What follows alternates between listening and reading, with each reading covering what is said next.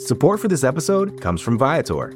Experiences are what people love the most about travel. That's why Viator has over 300,000 bookable experiences, so there's always something for everyone. They offer everything from simple tours to extreme adventures. Plus, Viator's travel experiences have millions of real traveler reviews, so you have the information you need to book the best activities for your trip. Download the Viator app now and use code Viator10 for 10% off your first booking in the app. One app, over 300,000 travel experiences you'll remember. Do more with Viator. Support for this podcast comes from Smartwater. Want to get a little more from every sip? Smartwater Alkaline doesn't just taste crisp and pure, it's loaded with everything you need to perform at your best, whether you're running marathons or boardroom meetings. Elevate how you hydrate and pick up a Smartwater Alkaline today. To learn more, visit drinksmartwater.com. listening to the Vox Media Podcast Network. Welcome to Between the Links with your host, Mike Heck. All right, we are back. Welcome to a brand new episode of Between the Links on MMAfighting.com. My name is Mike Heck. I am the host and moderator of the program. And good Lord, do we have a lot to talk about following UFC 251? We do have one new champion in Petr Yan after he finished Jose Aldo in the fifth round on Saturday night. The two other title fights, both champions retained, and that has created a lot of discussion amongst the MMA community. So let's talk about it right here, shall we? First, let us introduce the combatants. First, the challenger. He's looking to capture the title this week after coming up just short against Jose Youngs in the inaugural episode of the show a few weeks back. He is joining us, the Prince of Positivity. I guess now he calls his homeland Brazil, looking at the shirt, but from MMAfighting.com, Mr. Alex K. Lee, and a fresh haircut to boot. Welcome back, sir. Shoutouts, shoutouts, uh, the Brazilian Beast Guilherme Cruz is uh, who's providing all that fantastic coverage on site in Abu Dhabi. This is for him. Uh, and also, I didn't want to confuse people because, as I know you're going to introduce our, our special guest today, uh, we are sort of representing the same territory usually. Uh, but uh, yes, glad to be back. I'm glad the the sinister reign of Jose Youngs appears to have been ended for now. I'm sure we haven't seen the last of them, but either way, I'm excited to to debate or or conversate, as we say up north. There we go. And looking to make his third title defense, technically, because we didn't air his second title defense. But coming off a big win on last week's show against the aforementioned Mr. Youngs, introducing the reigning, defending, undisputed, between the links champion of the universe, your friend and mine, Mr. James Lynch. Good to see you, my friend. Welcome back, champ. Thanks for having me back. I told you anytime, anywhere. Glad to be back defending my title. There we go. So for the rules, just go into the archives. We have too much to get to to explain them all. But first off, let's start with the main event of UFC 251. Kamaru Usman picks up a pretty one-sided unanimous decision win over Jorge Masvidal. He retains the title. After the first round, it didn't seem like he was in any danger whatsoever in that fight. Now, despite the dominant win, gentlemen, fans have been very hard on Kamaru Usman, saying his performance was boring. He's been taking a lot of crap since Saturday night. So, AK, we're going to start with you. First off, your thoughts on Kamaru Usman's victory over Jorge Masvidal, and on top of that, how people have reacted to said victory. Look, Kamaru Usman is a great champion. Okay, there's no arguing that. 12 and 0 in the UFC right now, just tied to you know the great GSP's UFC welterweight win streak record. So uh, I, I, have nothing but but high things to say about it. However, as I assume we're going to take we have to take a, a stance here. I, I do have to say I understand why fans aren't, you know, head over heels in love with with uh, the champion after his second uh, dominant title defense. Uh, he's look, we can say everything we want about what do hardcore fans appreciate, what do casual fans look for. The fact is, the majority of people watching this fight are not going to, you know. Uh, remember this as an all-time great sort of like thrilling performance by Usman, and, and that's look, that's not his job Okay, I know uh, we're talking about sports entertainment here, MMA, but his job is to win fights, and his paycheck doesn't change that much depending whether he has an exciting fight or not. Unless we're talking about you know fight of the night bonus, maybe some future negotiations. But from what we know, I think Luke Thomas pointed this out on on Twitter the other day. They get paid the same. The most important thing is retaining the belt. So he took care of business, which is great. But at the same time, I will say, fans who are critical of and say they don't want to watch him, uh, look, I, I'm not going to tell them that they're wrong. James, what do you think? It wasn't the most entertaining fight in the world, but what were people expecting? I, you know, I think if you look at the last fight against Covington, that was pure stand-up. But had Usman fought Masvidal like that, that would just be a bad game plan. Why play to someone's strengths? I don't know what people were expecting. Like, were they expecting? I think people were expecting Masvidal to pull off the upset. I think that's what they were hoping for. So he already had that strike against him, and then the fact that you know had Usman, uh, you know, lost this fight, it, there was way more for him to lose in this in this matchup. Like people don't seem to care that Masvidal lost over the weekend. So I think for Usman, it's there was a lot going into this. He couldn't just go out there and be reckless. Like he has a title. He you get paid more if you're the champion. So him losing would be a bad bad thing or whatever. Um, yeah, it wasn't entertaining, but I just don't see a way there. It was going to be entertaining because all Usman had to do to win the fight was to wrestle. He's not going to take a risk and try and outstrike him. And I, I will give Usman credit. He did try and strike with Masvidal, but you're not going to do that over the course of five rounds when you have this clear advantage in wrestling. So, like I said, I don't know what fans were expecting Usman to do. Like he wasn't going to go out there and knock out Masvidal in the first round or submit him or anything like that. This was the type of fight we were going to expect. And I just want to touch on something because AK mentioned GSP. A lot of people are like, well, no one got mad at GSP when he fought. Well, GSP was fighting a lot of wrestlers, so it was a totally different style matchup than what we saw on Saturday night. So I think we got to cut Usman a little bit of slack. But saying that, how could I sit here and lie to everyone here and say that was the most exciting fight ever? It wasn't. I think unfortunately the bar was set so high when he fought Colby, and people are so you know they romanticized about that fight that they were expecting a similar performance in this one, and that just was never going to happen when you looked at this fight on paper.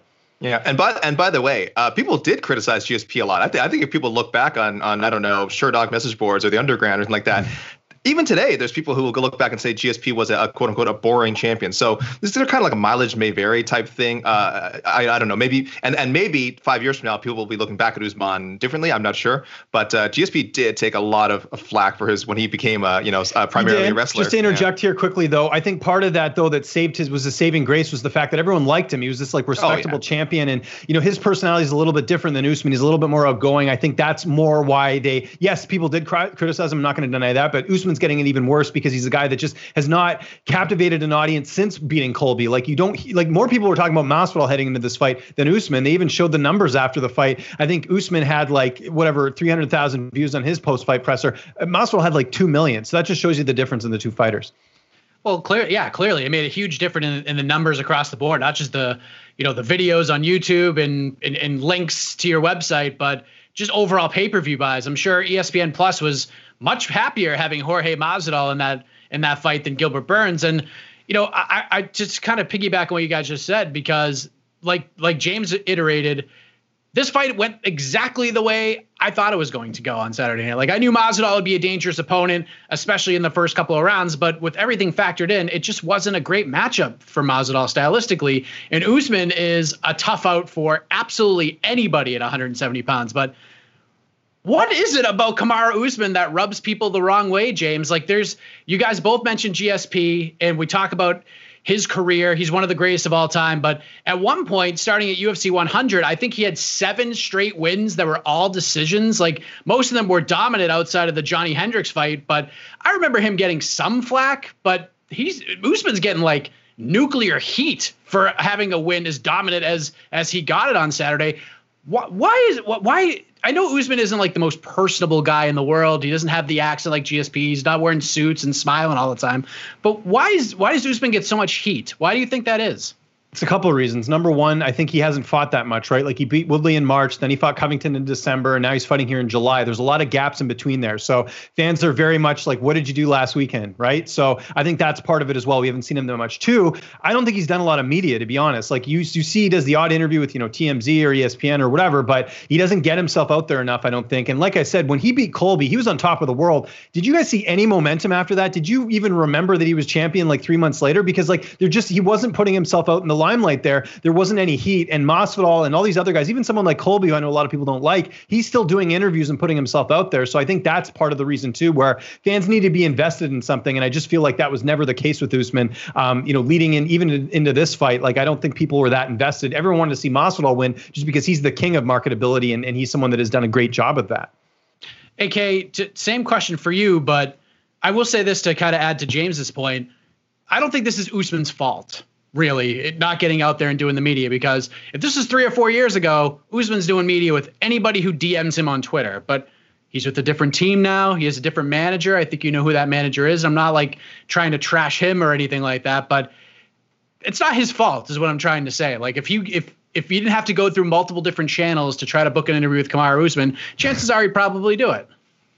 Yeah, there's a certain degree of exclusivity to him now. I, I suppose is the best way to put it. Uh, yeah, and, and but I, I would honestly think that he probably enjoys not having to do as much media. I mean, he said during last week, I believe the notable quote was something to the effect of, uh, "Look, I'm a true martial artist. I'm not a I'm not a, a trash talk master. That's not what I'm trying to be." So even if he was doing all this media, it really isn't in him to you know make these grandiose statements to start these verbal feuds. He's been very clear about that. You know, that's no secret.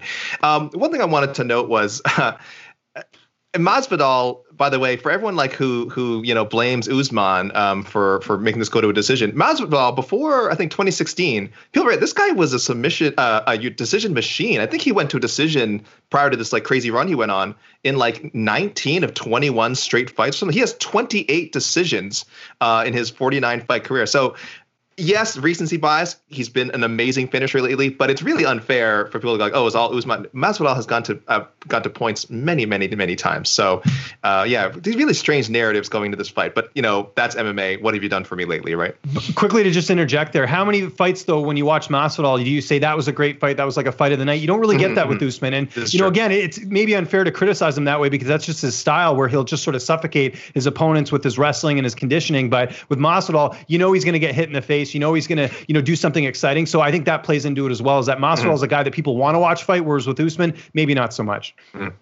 It's just crazy. And AK, I want to go back to you. Is is this heat that he's getting? Is this a good thing primarily for Usman as his career goes on? Because from a business sense, he could embrace this role. And I'm not saying like he has to go full heel and start, you know, jumping people from behind and swinging steel chairs at his opponents, but he should embrace this role and be like, listen, you know what? If you don't like it, do something about it. Stop the takedowns, stop the clinch work, and it won't be that way. Like if he came out and just said that, or you know just keep doing what you're doing people will pay to watch him lose eventually he's in kind of a weird position right now is this heat primarily a good thing for him if he acts on it the right way gosh it's really not if only because uh, unlike in pro wrestling where being a heel is certainly easier than being liked in mma it's difficult to do either i mean it's it's it's one thing to have people like you said dislike you. That's actually easy i say. It is easy to be disliked. To make something out of it and like make it part of your persona and a marketable thing extremely extremely difficult. I i noted so you know i wrote this column on sunday. I won't repeat it verbatim but essentially he's become this sort of ultimate buzzkill as it were. He has fighters bringing their very strong narratives into the fight but then once they go five rounds with Usman, boom, like that's it's it's squashed, it's over, and and that's not always the best thing, unfortunately for the UFC. Definitely not the best thing for his opponents, and unfortunately at times not the best thing for him because you need rivals and you need storylines. Uh, so when you kind of just snuff him out like he has, and again, this is not his fault; he's doing his job. But when you kind of snuff him out uh, as, as, he's been doing, it, it, it, makes this unfortunate scenario for him where yeah, he can't really capitalize on whatever supposed heat or, or anything that uh, that his his natural persona generates. So no, I, I would lean towards this being a good thing. And I'm not sure what direction he has to go in to, uh, to you know reach that sort of GSP level of appreciation. Agree or disagree, James? No, I agree, and I think even go back to that whole uh, altercation at the Palms with Colby Covington. Like, I don't think that made him more popular. I think if anything, it just it made the whole situation look worse because he's trying to be this respectful guy, and then he goes and, and does this. And I know his manager played a role in that as well too. But I mean, that that should have been something that was going to get people either to love him or hate him. I don't think it did anything. I think if anything, it just uh, you know, it, like Alex said, kind of buzzkill a little bit. So um, yeah, it's just it's unfortunate that you know because Usman is a great fighter, but it's just like that doesn't you have to translate that to to fans and you have to get invested and you have to get interested. And I think there's just some fighters have it and they don't. And I just don't think Usman has that, unfortunately. Yeah, it's kind of crazy because he's like everything you would probably look for in a martial artist at the end of the day. He's a nice guy, he's a family man, he's you know, he's a good dad, he's a champion, he's hasn't really lost many rounds as a not, not no fights in the UFC, but he's lost maybe like two rounds his entire UFC career. I mean, this guy is something else. But at the end of the day, uh, point is going to go to Alex K. Lee. Okay. He gets on the board here. So. This has been very cordial so far, by the way. I apologize to everyone for how polite, we're, like we said, two Canadians we're going to do. Oh, we got but plenty of show left. Yeah, I'm, I'm going to try and channel some aggression towards James. I'm going to pretend he like said something bad about like Ryan Hall or like Michel Pereira. uh, you know, something like that, and then that'll get me in the in the zone because, uh, yeah, I'm ready to, uh, yeah, we, I'm ready to bite. I'm ready to bite. But that was a that was a bit of an easy one, right, Mike? Yeah, but I, I, think you guys both went in different directions. You guys chimed in on what each other said, so this is a good conversation. I, I got to sit back a little bit and watch you guys get after, it, which is nice. But uh, let's go. Let's let, us let us add on to this fight in particular before we move on to some of the other stuff that happened on Saturday night because right now we have two guys in the welterweight division who have legitimate arguments to fight for the title next against Kamaru Usman. We have Gilbert Burns and we have Leon Edwards. James, we're going to start with you here. The right thing to do, clearly, is give Gilbert Burns the shot. He was supposed to get it in the first place at UFC 251 before the COVID test happened. This makes the most sense in the world, but MMA makes no sense 95% of the time. So let's let's think about it this way. If you were the welterweight division's commissioner, responsible for hiring the next guy to fight Kamaru Usman based on resume alone, like throughout the whole thing, who deserves this shot more because of what they've what they've done to this point in this division? Is it Gilbert Burns or is it Leon Edwards? It's, it's Gilbert Burns, and and the reason that is is because if you look at all the wins that Leon Edwards has, what is there a bigger win on his resume than beating a guy like Tyron Woodley? I mean, I know Woodley, you could say that he's lost a step, he's a little bit older, but the way Gilbert Burns beat him, that is bigger than any win that uh, Edwards has had. And Edwards had some good ones. He has, you know, Vicente Luque, Gunnar Nelson, he has Cerrone, uh, Rafael dos Anjos, but none were as big as Woodley. And I think that's really what separates him here. And you know, we talked about the buzzkill with Usman. I mean, at least if he fights Burns, you have that interesting angle of two former teammates fighting each other. So there's some more incentive to do that fight. And I don't like the idea, and they've done this before, and I'll give an example, but I don't like this idea where if you give someone a title shot, something out of their control then takes them out of that title shot. And in Gilbert Burns' case, it was COVID 19. Uh, you know, Sijara Eubanks was supposed to fight Valentina Shevchenko. Do you remember this? And then they just were like, oh, yeah, that never happened. And we they did Cormier and Derrick Lewis. But like they've done that before where like someone's had a title shot and then they've just taken it away. So I think Burns was owed that. He was getting ready to fight for that fight um, against Kamaru Usman. Uh, you know, Usman left the camp just to make it accommodating for, for both fighters to actually take the fight. So I think they should rebook it. Not just that, but I mean, Burns is a finisher. That is, I mean, the Maia knockout. You saw the, um, you know, I, th- I think with Woodley, obviously, like, you know, it was, a, it's just a dominant performance. But yeah, to me, Burns is right now, he's he's the hotter ticket. And you have to go all the way back to what, July of 2019, the last time Edwards fought. I'm a big Leon Edwards fan. I like him. Great interview, you know, good guy. But uh, you got to go with the guy who's hotter right now, and that is Gilbert Burns. I mean, this is a no brainer, in my opinion. AK, both guys have a claim. Both guys have lost big opportunities along the way. Like James said, due to things out of their control. I mean, Leon Edwards was supposed to get that Tyron Woodley fight before all this craziness happened. And let's be honest, the fight probably would have been pretty similar if Leon Edwards had fight, fought Tyron Woodley too. But who has the better overall resume? Who is more deserving of that next title shot based on that criteria? Classic anti-Brit James Lynch. James, listen, James, we're no longer part of the colonies, man. Get over it. All right, we don't have to have that animosity towards the British anymore. I loved it. I just watched that movie, The Gentleman, the other day. British people are awesome. This is a shout out to all my British homies. I'm representing everything but Canada today, but shout out my Brazilian homies. Shout out my British homies as well. Uh, James James can claim Canada. Uh, now, Mike, you you know you and I we we did a feature short I know after the event and we uh, with doing some matchmaking and we both agreed Burns is the fight we want, uh, and it, was, certainly was a fight originally made. I will make an argument for Edwards. Uh, I don't believe the word deserves or any derivation thereof uh, exists uh, when we're talking about MMA, especially the UFC.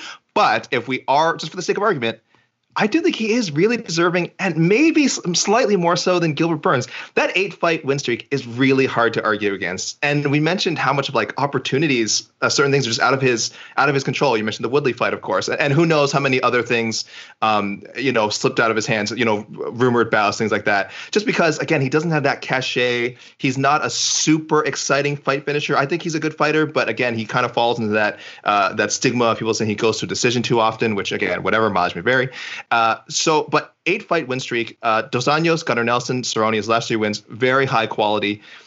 It's really, really, I think, almost unfair to him for him not to at least be right up there with Burns. Even though, yes, I know the Burns fight was essentially made. Uh, essentially made, was made and then taken out of his hands for uh, you know horrible reasons, of course, contracting COVID nineteen. But uh, I, I, will say, I think Edwards actually is slightly more deserving. Not necessarily the fight I think we want or that fans would want, but deserving, I, I, I would certainly give uh, Rocky a, a, nod here. Let's keep this in mind too. Before Gilbert Burns was slotted in at UFC 251, it was Masvidal number one. Leon Edwards was number two. He got the call before before Burns got it. But you know, you got to step up, and Leon Edwards just do on based on COVID restrictions in England. Like he had no nowhere to train, couldn't get a, a camp, any kind of a camp ready in time uh, to get ready for July 11th to fight Kamaru Usman. So it just couldn't happen. But Gilbert Burns is just a, a freak of nature. He's just a weird guy that, you know, even if it was just him in a, in, a, in his garage with one punching bag, that would be enough for him to take any fight because that's just the kind of guy he is. So I think we're all in agreement that Burns should get this next shot because of just how everything's played out. But yeah, Leon Edwards definitely has an argument. But look, we're we're in a ratings world here. We want people want to hear about Jorge Masvidal. So AK, back to you.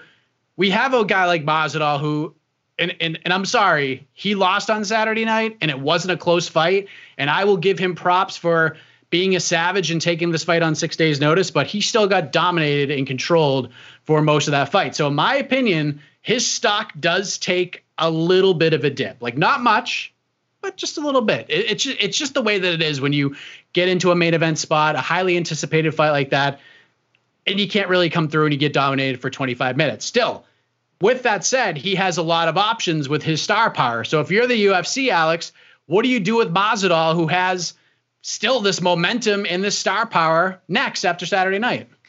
Well, speaking of Masvidal, and also just one last thing about the Edwards thing, the fact uh, missed opportunities for Edwards. The fact that they never that they did not make a hard push to get him and Masvidal in the cage after that altercation in London is is absurd, promotional malpractice. But it's so far in the past now. It, it's crazy that most people don't even talk about that anymore.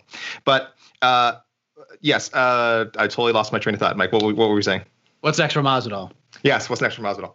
Uh, I know Dana White said he doesn't want the BMF belt to be viewed as like an official title. Okay, you know we all and we all agreed it, it should have been that kind of cool one-time token thing with Nate Diaz, and uh, to you know not really be something that they treat seriously. But technically he didn't lose it. You know, we, it was kind of cool to say BMF belt versus uh, UFC undisputed welterweight champion, but it's not like the BMF belt was on the line. So since he still is the BMF champion, and the beauty of it is, you know, wins and losses don't affect it. I kind of wanted to see him in a fun matchup. And there's another one I threw out there in our in our post. I'd like to see him fight Anthony Pettis. I know it's not Conor McGregor. I know it's not Colby Covington. You know, some of these sexy names that are floating out there. But from a style standpoint, man, that's exactly the kind of fight Masvidal should want. He's probably a little too big for Pettis, but hey, Pettis seems comfortable fighting at 170. Masvidal definitely is. That that's that's a cool fight I'd like to see that I think most people haven't really thought about. But once they if they saw a book, they'd be like, yeah, yeah, I want that. James, what do you think? Because well, I, I think the fight's never yeah. going to happen. First off, I mean, what Anthony Pettis really? There's no way he's going to fight Anthony Pettis. Let's get real here, okay? Masvidal is the biggest ticket in the UFC right now. He's going to fight someone with a name. Pettis, former champion, a decent name, but not the type of name that's going to get him a big payday. Remember, it's all Wheaties about the money. Box. Yeah, well, Wheaties box. What? how how long ago was that? That was ages ago. And by the way, you mentioned Leon Edwards. Twenty years. Yeah, hold, hold on, hold on a second. Uh, you mentioned Leon Edwards as well. why he didn't fight Masvidal. That's because again, I think it even shows even more that Ma- that a lot of fans don't care about Edwards. That was a legit confrontation they had, and Ben Askren talked his way into that fight with Masvidal, so that overshadowed that. So I think again that just shows why Edwards is not the, the choice here. It should be Gilbert Burns. But anyways, what what's next for Masvidal? Um, and didn't mean to interrupt the host. My apologies there. I got to have some Canadian and maybe a little bit play here, but uh, in general, I think there's a couple different ways you could do this. Number one, I think the um, I, I think you still got the Nate Diaz fight. I know a lot of fans don't want to see that, but I mean that's still a big money fight and a winnable fight for Masvidal that would get him back on the winning track and could set him up going on further. The other thing it sets up is a potential Conor McGregor fight. I've said this for a while. That's the biggest fight you can make in the UFC right now is Masvidal and McGregor because of the fact stylistically, you know these guys aren't going to take it to the ground. They're going to stand and trade, and just the, the pay per view numbers on that would be insane. But I don't think you do that next because I don't think McGregor fights until they get the crowds back. So that's why you do Diaz first, give it some time to simmer, and then you do the McGregor fight next year. The other angle you could do on this is him and Colby Covington. I mean, there's clear heat there between the both of them. The only problem there, though, is again, it's not a good style matchup for Masvidal. Do you want to risk him losing two fights in a row? I know he's lost a bunch of fights already, but um, you don't want him to lose to, to Colby. But if the UFC thinks that Masvidal could beat Colby, and you don't like Colby and they're not in a rush to book him, then maybe you do do that fight and they're former teammates. So I think you got to look at with Masvidal. He's not like any other fighter. He's not just going to fight like a like a Leon Edwards or a, or a you know anyone like a Wonderboy Thompson rematch. They're not going to do that. They're going to give him a big name. He calls the shots now. That's why he was the, the UFC decided to pony up that money and give him the Usman fight because they knew how much better that pay per view would be. So trust me, Masvidal Pettis never happening. It's going to be like I said, Diaz, Covington, McGregor, one of those names uh, in there. I think next. Last thing on this, James. Swipe oh, at Leon. There was another swipe at Leon in there. What is? It's not. It's James, not a swipe. What, I just.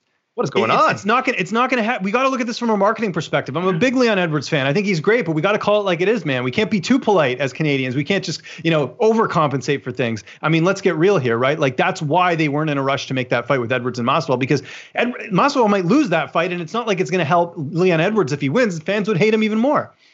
All right, so how about this? What what if people don't really care about Leon Edwards, why don't we make them care? Leon Edwards versus Colby Covington. Any chance that fight happens? Because you and I, James, we both have spoken to Colby over the last seven days. He said the same thing. I'm ready. I'm the people's champion. I'll fight anybody the UFC puts in front of me. It seems like if Burns is going to get this title shot, there's only one fight that makes sense. If because we don't think Masvidal is going to fight Leon Edwards, why not Leon Edwards versus Colby Covington? I think that I think that makes all the sense in the world at this point because there's Tyron Woodley. He's a former champion. They've had heat for years. Cole Colby would be getting Woodley at a perfect time where he's coming off two dominating losses. I think now that's if the UFC sees something in Colby, they want to continue building him. That's the fight to make, absolutely.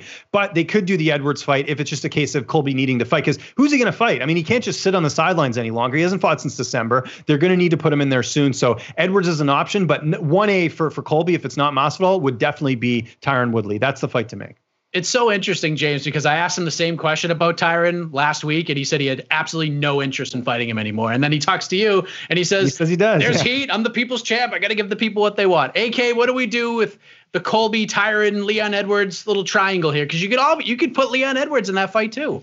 I'm all for this Col- Colby versus Leon thing now that you guys mentioned it. Uh, again, look, we know Colby would have a field day. I, I, can only imagine the horrible, horrible British stereotypes that he would bring up. But you know what? He'd pop up on your show, Mike. He'd pop up, I'm sure, do an interview with James. Him and James could share could share some great stories about their anti-Britishness and how much they dislike Leon Edwards. So that would great. That would flow very easily. and then, uh, so yeah, I'm, I'm all for that matchup. Yeah, so, sign me up. I like I like the idea of, of uh, Leon versus Colby. All right, we're gonna have to do on to the next one, part two, tomorrow on MMAfighting.com. Yes. But, uh, the point goes to the Canadian. Oh, the, the real Canadian, the one who's actually wearing his colors. I know, me. I know. Trying to build up that drama. I think our producer will appreciate that. But let's move ahead to the other massive talking point from Saturday night, and that is the co-main event between Alexander Volkanovski and Max Holloway. It was a close fight.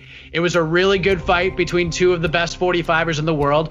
In the end, two judges saw it for Volkanovski. He retains the title via split decision. Now, to, to make it a little personal here, for the first time in a long while, I've taken a bit of a beating on social media. Why?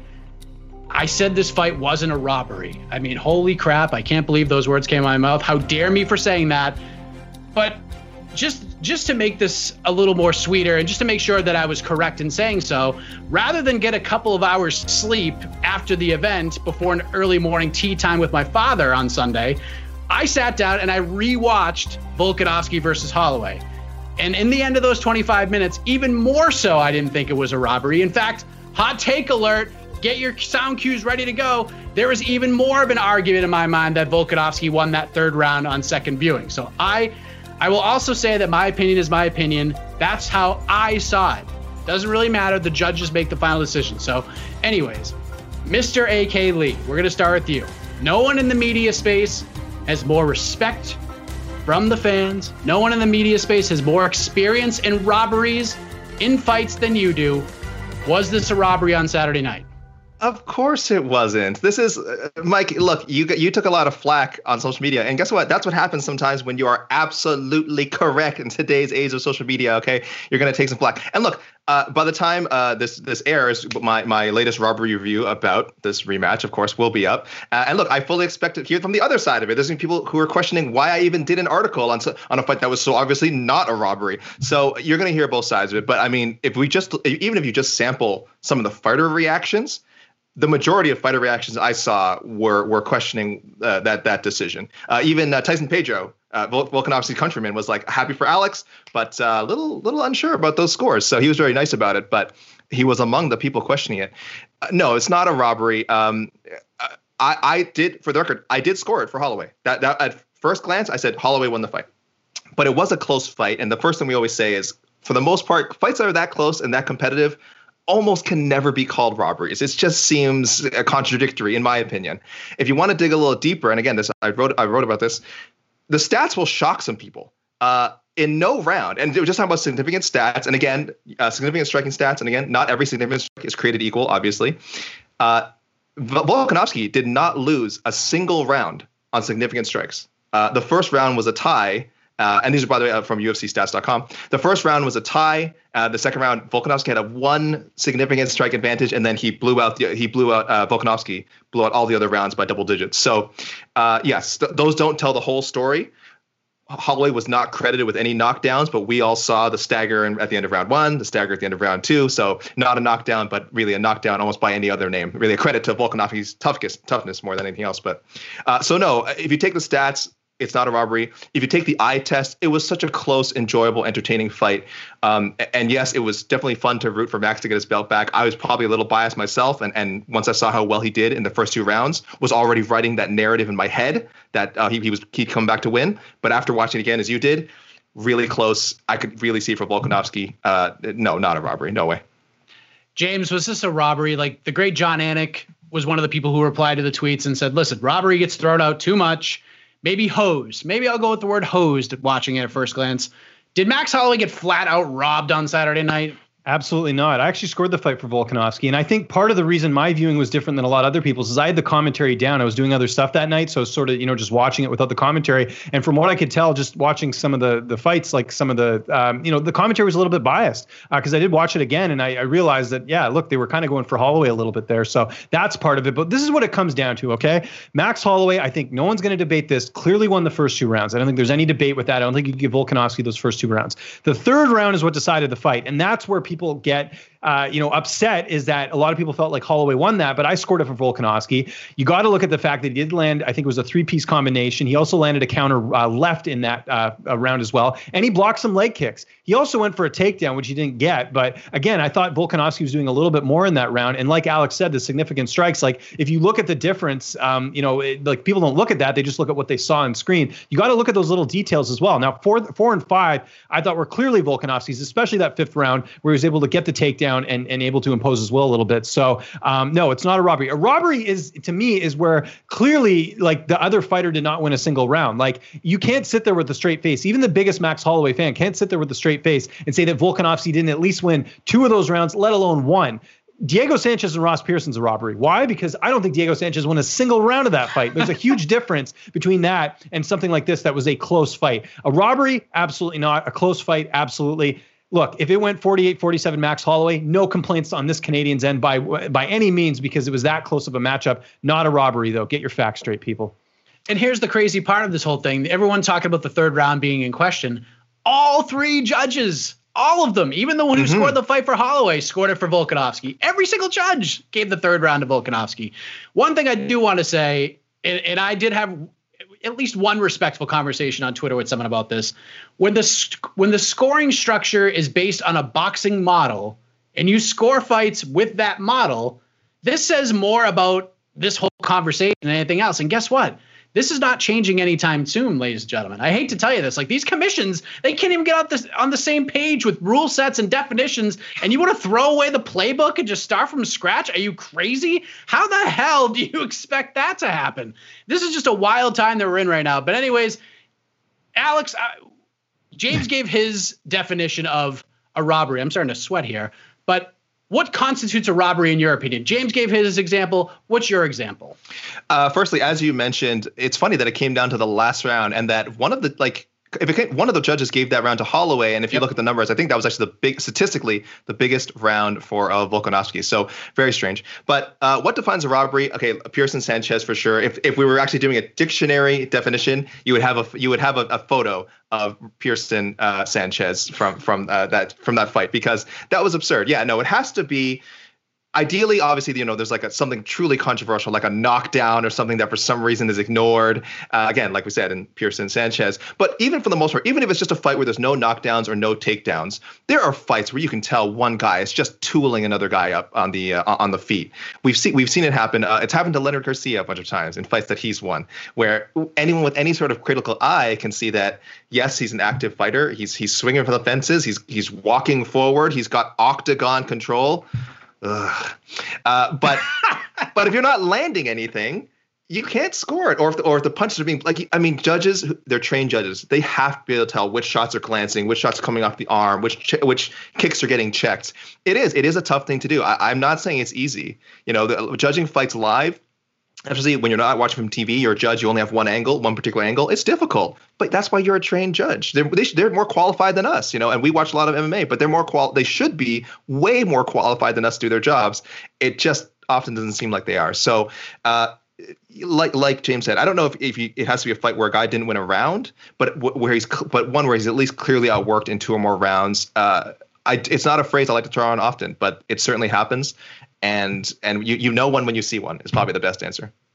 All right, so I have I, I have two questions. One has to do with this this fight, and one has to do with the main event. All right, Alex, I'm going to ask you about this fight in particular because we've had this conversation before. How different of a fight would this have been between Holloway and Volkanovski if there was open scoring?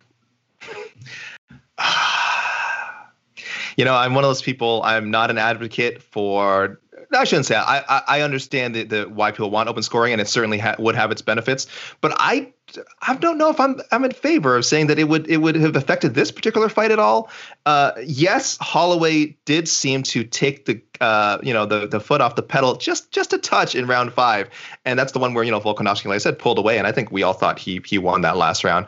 But I I don't know if that has again as much to do with him thinking that he was comfortably up, or again, Volkanovski just being a great champion and and finding his rhythm and and finding Holloway's timing. So this particular fight I can't imagine that open scoring would have mattered because I because I can't picture someone like a Holloway ever taking a round off. You know, that guy is is again talking about great champions. He himself was a great champion, still is an, an incredible fighter, one of the best fighters in the world. And whatever the score is, he's he's going he's going to give his best, you know, for for five minutes, even if he did lose that last round. All right, and to James, how different would the Usman versus Masvidal fight have been if there were fans in the hmm. building, booing, complaining, throwing stuff? Like they wouldn't have thrown stuff, but you know what I mean. Like if you heard the sounds of fifteen thousand people booing, and you know, would it have changed the referee's perspective? Like, would the fight have gone any differently?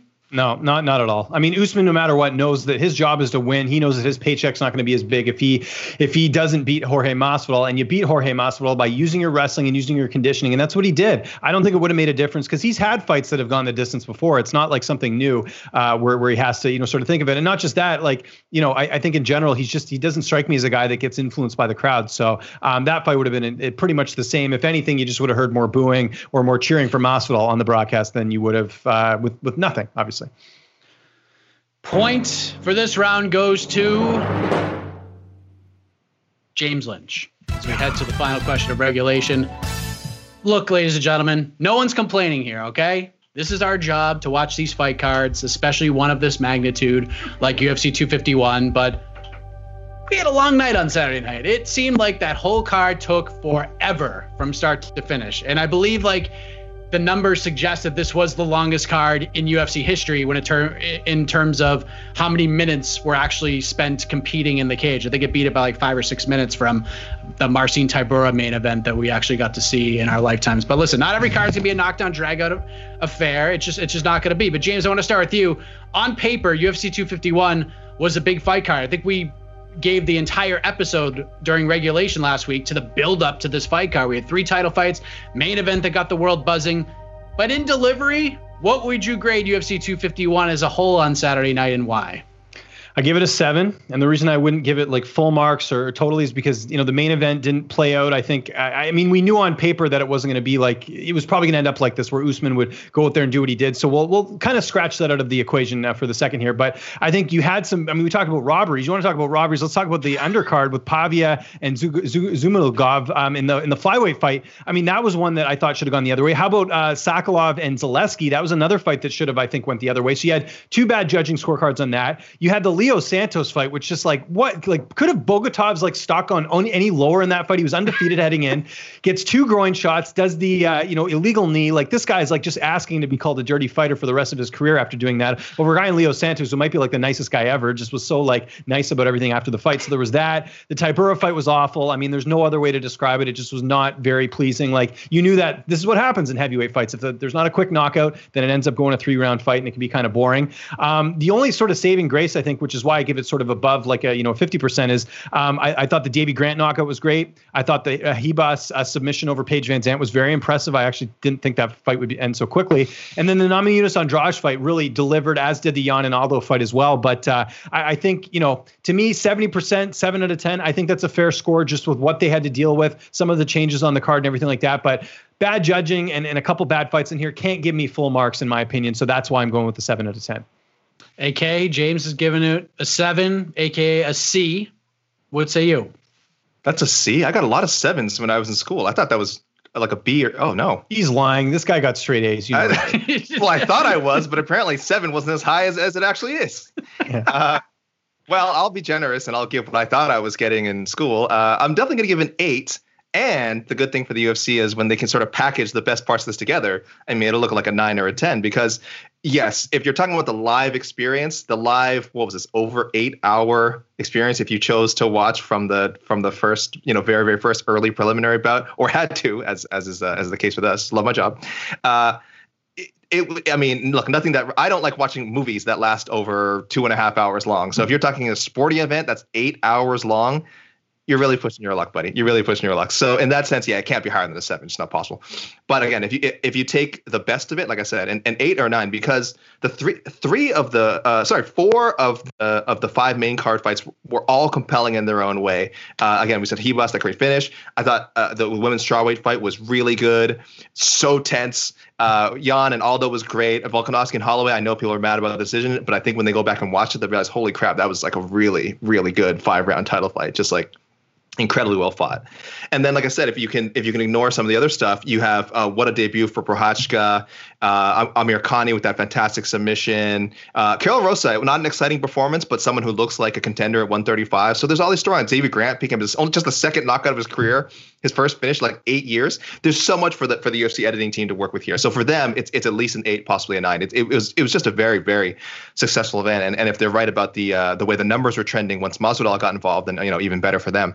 Um, and and a sick part of me, I'm sorry, uh, the the 30 minutes of foul time that we had to endure, I think horrible. But some of it was darkly hilarious. Okay, poor poor Zhumagulov takes two kicks to the yabos and loses the fight, okay, and took the fight on short notice, and his opponent missed weight. That's that's that's MMA. And uh, and uh, Roman Bogatov, gosh, I don't know what this guy was doing. Uh, Jed Meshew and I are always. Advocating for more cheating in MMA. He may have been reading too many of our articles because this guy needs to settle down. He went he went wild in there. I mean, those two cup shots were were accidental for sure. That knee, I don't know where that came from, but uh, yeah, so it, this card had it all: big, big fights, uh, good, entertaining fights, and also uh, uh dark, dark, dark comedy. Uh, Mike Coppinger of the Athletic just tweeted out that UFC 251 generated approximately 1.3 million pay-per-view buys on ESPN Plus.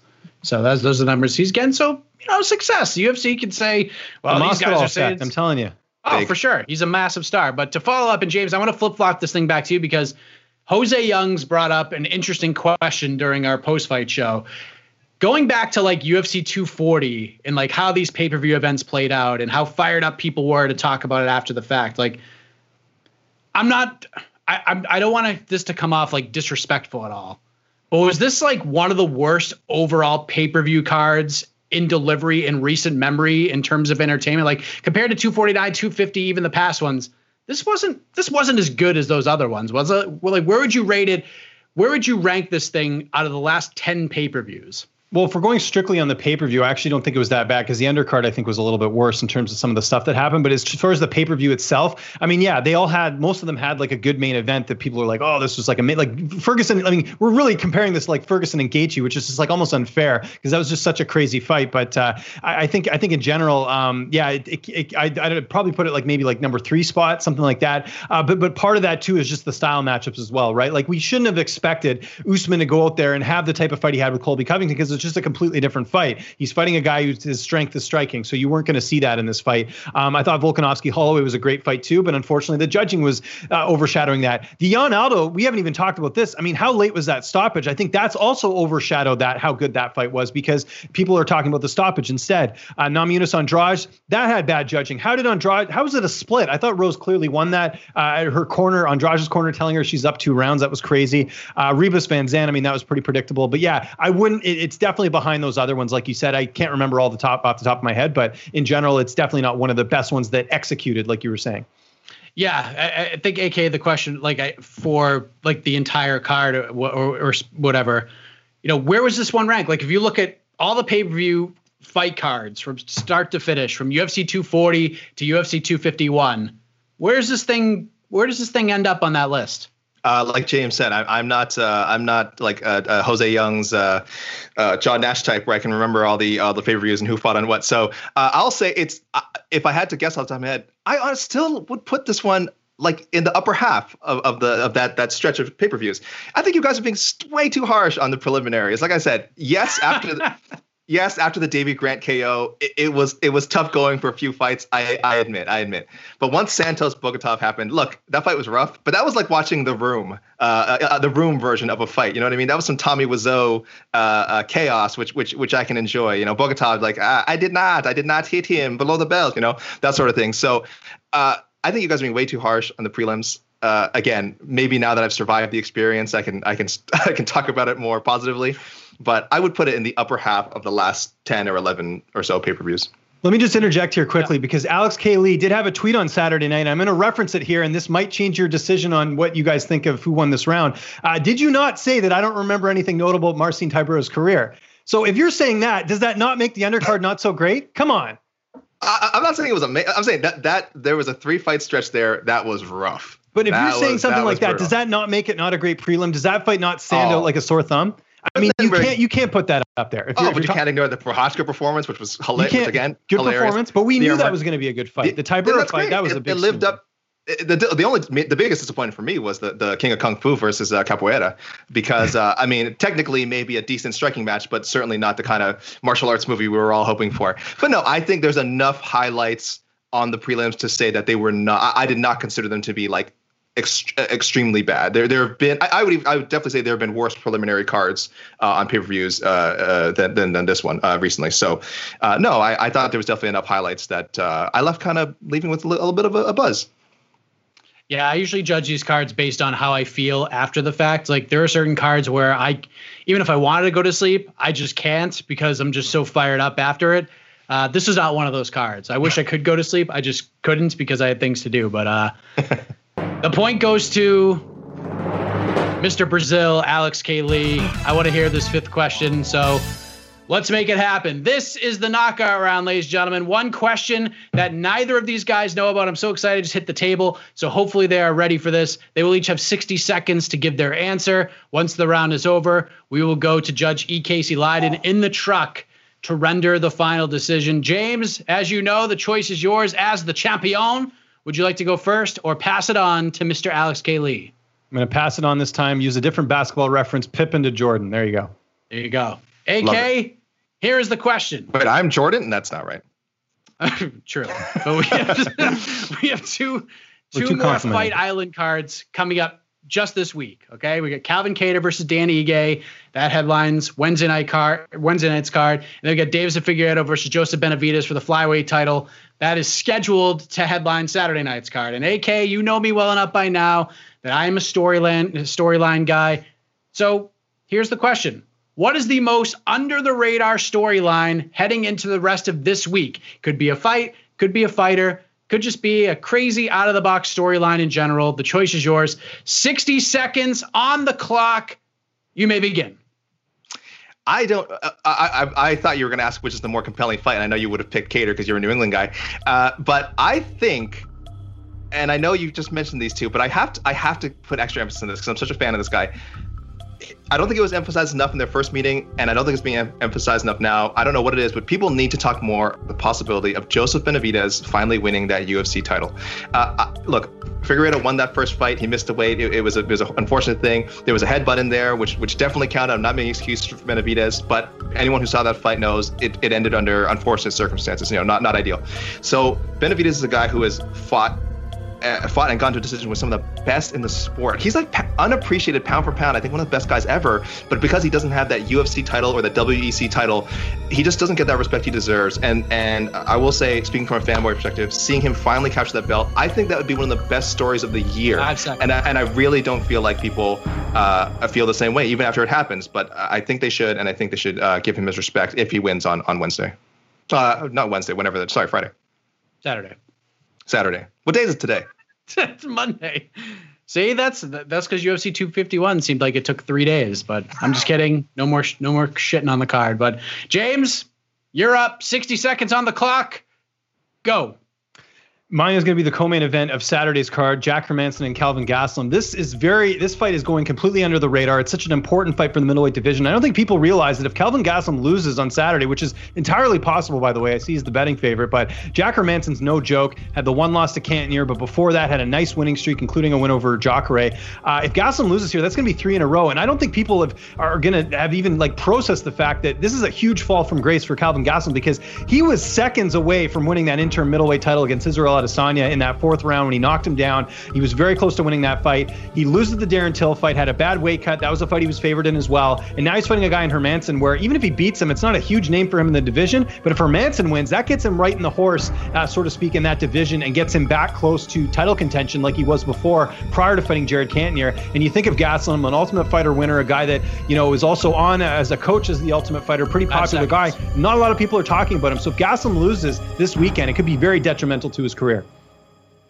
AK went a little over the time limit, as did James. So what's good for the goose is good for the gander. I think that's the the cliche term. But at this point, we got to head off to the truck to the man with the golden gavel. There's only one thing left to do, ladies and gentlemen. It's time to crown a champion. So, E. Casey Leydon, the man who calls it right down the middle, like Bill Alfonso and ECW back in the mid 1990s. You've heard the closing arguments. How do you rule? Who's walking away with the most coveted title in MMA media?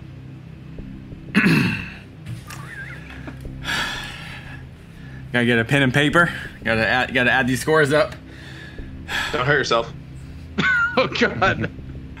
Okay, I have to readjust the scores now.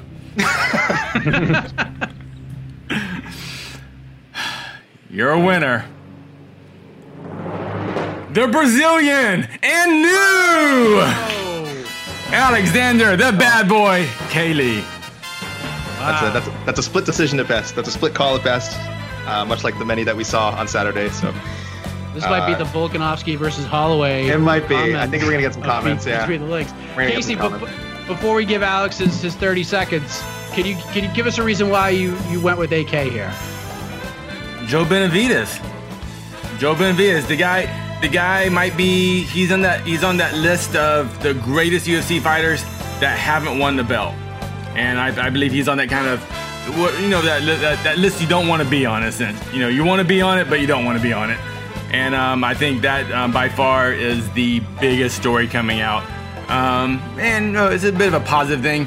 Kelvin just is, uh, you know, Kelvin losing it would suck, you know, how close he was to gold, but um, I think uh, the Benavidez story, the rematch and the headbutt, the weight cut, even this drama coming in with the COVID testing um, for his opponent, so that, that edged it out for me. I will agree with both of you that both of those stories are supremely under the radar when it comes to Fight Island. No doubt about that. But AK, you have 30 seconds. You know how it is. You can talk about anything you want, good, bad, indifferent in the sport of MMA. Go ahead. Uh, I- well, for one thing, I was playing to an audience of one with that answer. I knew, uh, I knew the, I knew the truck would appreciate that. So I, I cheat, cheated a little bit. I cheated a little bit. Uh, you know what? I'm gonna say. What I'm gonna say is, uh, guys, keep, please keep uh, during these difficult times. Please keep supporting uh, writers and media and content and stuff that you like. It's great that the UFC is back, and, and most and a lot of us are back in full force. But definitely support people, especially my man James Lynch here, who is just the guy does not stop. I mean, I, I, I know it's my 30 seconds, but I do want to ask James uh, man, what, what outlets are people can people find all your interviews on right now? Because uh, again, I'm just I'm making a broad point, not just about you and me, but there's so many good talents out there, and again, it's really tough times for everyone. And uh, and, and, you know, people support who you like. I, I know we don't agree with everyone's opinions. I just started doing more Sunday columns for for our website, and uh, believe me, I'm hearing it. People's mad. So uh, yeah, I, I do want to give a little bit of time to James. Just say, man, what what is up, and uh, where can they find you? Because they got to support people like you and all these other great uh, interviewers and writers out there. Well, I really appreciate that, and you're definitely living up to the stereotype of being Canadian. So that's good, despite what your shirt says. Uh, you know, glad to see that the Canadians are, you know, getting our stereotype there. But no, I really appreciate it. Easiest thing to do is just follow me on Twitter at Lynch on Sports. I work for a number of different outlets. I'm going to be putting stuff on all types of different platforms. So uh, we'd be here all day if we had to list all of them. Literally, like it's even more of a big Crazy. list than last time I went freelance. So I'm just trying to keep the lights on and uh, continue to, to provide uh, some awesome content. So that's uh, that's pretty much it on my end. But thank you, though. I really appreciate that. Madman, James Lynch, madman. What a friendly way to cap off an intense battle on Between the Links. James, long running champion, longest reigning champion in the history of this of the show. I know it's not a, a huge run, but it's but it's been pretty damn impressive. And you have a open invitation to return and, and, and get your immediate rematch anytime you would like. Alex, congratulations on becoming the champion. What an episode this has been. Hopefully, we have this much to talk about on next week's show, but we get you covered on MMA fighting with all things Fight Island. The Brazilian Beast is out there just crushing it on the island right now. So make sure you follow him on Twitter, Gui Cruz. I believe there's three Z's at the end of that. So give him a follow and then check out all our coverage on MMA Fighting YouTube, all that, and so forth and so on. So for James Lynch, for Alex K. Lee, our new champion, for E. Casey Leydon in the truck, Esterlin on the graphics, I am Mike Heck. We'll see you back here next Monday. Actually, it'll come out Tuesday, but we're recording on Monday. Leave me alone. We're going back between the links next week, for God's sake. See you later.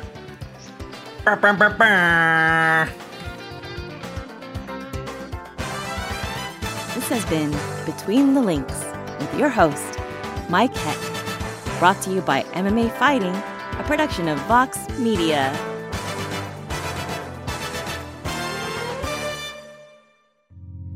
You're listening to the Vox Media Podcast Network.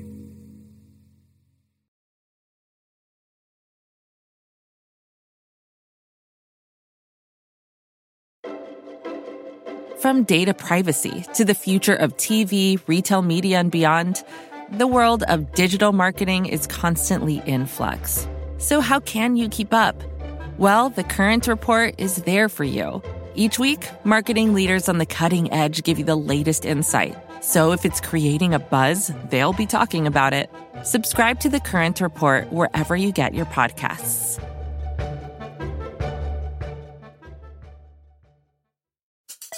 Support for this podcast comes from Smartwater. Want to get a little more from every sip? Smartwater Alkaline doesn't just taste crisp and pure, it's loaded with everything you need to perform at your best, whether you're running marathons or boardroom meetings. Elevate how you hydrate and pick up a Smartwater Alkaline today. To learn more, visit drinksmartwater.com.